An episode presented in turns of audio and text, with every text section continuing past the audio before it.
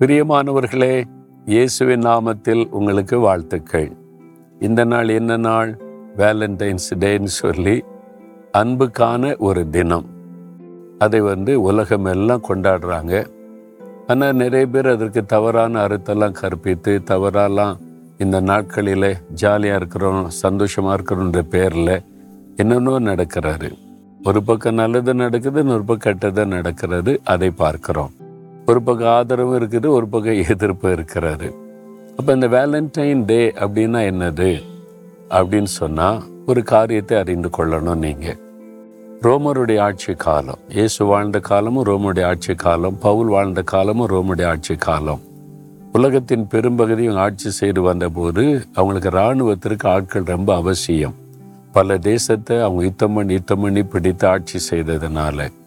இந்த இராணுவத்தில் சேர வாலிபர்கள் அவங்க திருமணம் ஆயிட்டா ஃபேமிலி மனைவி குழந்தைகள்னு ஃபேமிலி ஓரியன்ட் ஆயிடுவாங்க அப்போ தேசத்துக்காக கடினமாக உழைக்கிறது கஷ்டம் ஆர்மியில் இருக்க மாட்டாங்க. அதனால் அந்த அரசாங்கம் என்ன செய்தது? இஷ்டப்படி வாழலாம்.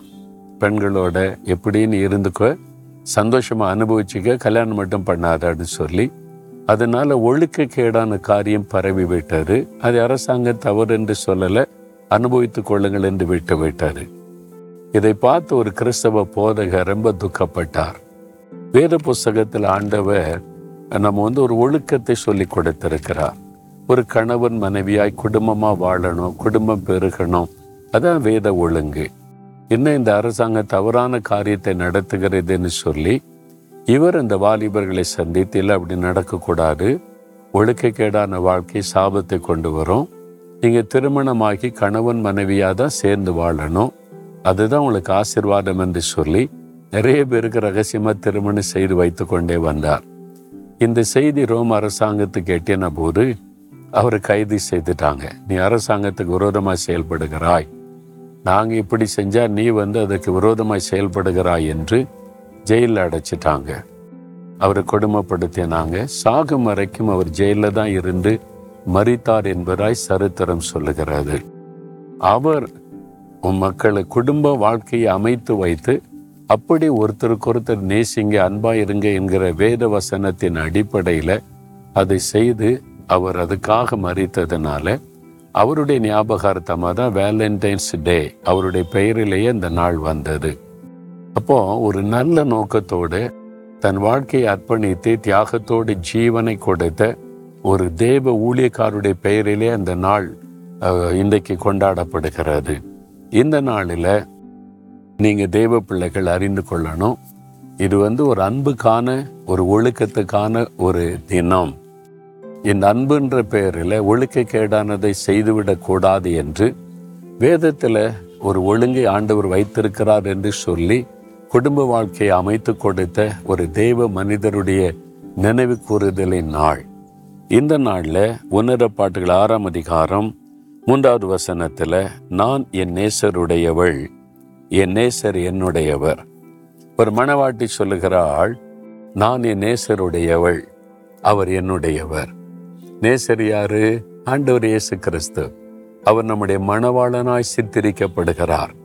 நாம் ஆணாக இருந்தாலும் பெண்ணாக இருந்தாலும் மணவாட்டிகளாக பைபிளில் சித்தரிக்கப்படுகிறோம். அப்போ அந்த நேசரோடு இணைந்து வாழுகிற ஒரு வாழ்க்கை. ஒரு கணவன் மனைவி எப்படி ஒரு பாசத்தில் கட்டுண்டவளாய் வாழுகிறார்களோ அதே மாதிரி நாம் ஆண்டவரோட அன்பிலே இணைக்கப்பட்டு அவர் என்னுடைய நேசர். நான் அவருக்கு சொந்தம் அவர் எனக்கு சொந்தம் என்கிற ஒரு அற்புதமான வாழ்க்கைக்குள்ளே வரும்படிக்கு இந்த அற்புதமான ஒரு அனுபவத்தை ஒரு மகள் தன்னுடைய அனுபவத்திலிருந்து சொல்லுகிற வார்த்தை எழுதப்பட்டிருக்கிறது. நீங்களும் நான் அப்படி சொல்லணும். நான் என் நேசர் இயேசுவுக்குரியவன்.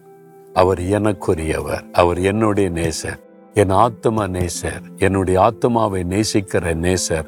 நான் அவருக்குள்ளும் அவர் எனக்குள்ளும் வாழ்கிற ஒரு அற்புதமான வாழ்க்கை தான் உண்மையான அன்பான ஒரு நேசமான வாழ்க்கை. அதுக்கு தான் அவர் சிலுவையிலே மறிக்க தன்னை ஒப்பு கொடுத்தார் அவர் வந்து நமக்குள்ளே வாசம் பண்ணுகிறாரே வானம் எனக்கு சிங்காசன பூமி எனக்கு பாதபடி என்று சொன்ன தேவன் வந்து நமக்குள் வந்து வாசம் பண்ணுவதுதான் மிகப்பெரிய ரகசியம். அது ஒரு ஆச்சரியமான ஒரு காரியம். அந்த ஆண்டவர் இயேசு உங்களுக்குள் வந்திருக்கிறாரா? உங்களோடு இருக்கிறாரா? அவர் உங்களை நேசரா? நீங்கள் அவரை நேசிக்கிறீங்களா? அவர் உங்களை நேசிக்கிறாரா? அவரோடு உங்களுடைய ஐக்கியம் எப்படி இருக்கிறது யோசித்து பாருங்கள். அதற்கு உங்களை அர்ப்பணித்து கொண்டு நான் என் நேசர் இயேசுக்குரியவன் இயேசுக்குரியவள் அவர் எனக்குரியவர்னு சொல்லுங்க. உண்மையான சந்தோஷம். அன்பை நீங்கள் ருசிக்கலாம். தகப்பனே நீர் எங்களுடைய நேசர். எங்களுக்காக ஜீவனையே கொடுத்தவர். எங்கள் மீது உள்ள அன்பினால் எங்களோடு இணைந்து வாழுவதற்காய் சிலுவிலமை பலியாய் கொடுத்தவர். நீர் எங்களுடையவர். நாங்கள் உம்முடையவர்கள். அதற்காக எங்கள் அர்ப்பணித்துக் கொள்கிறோம்.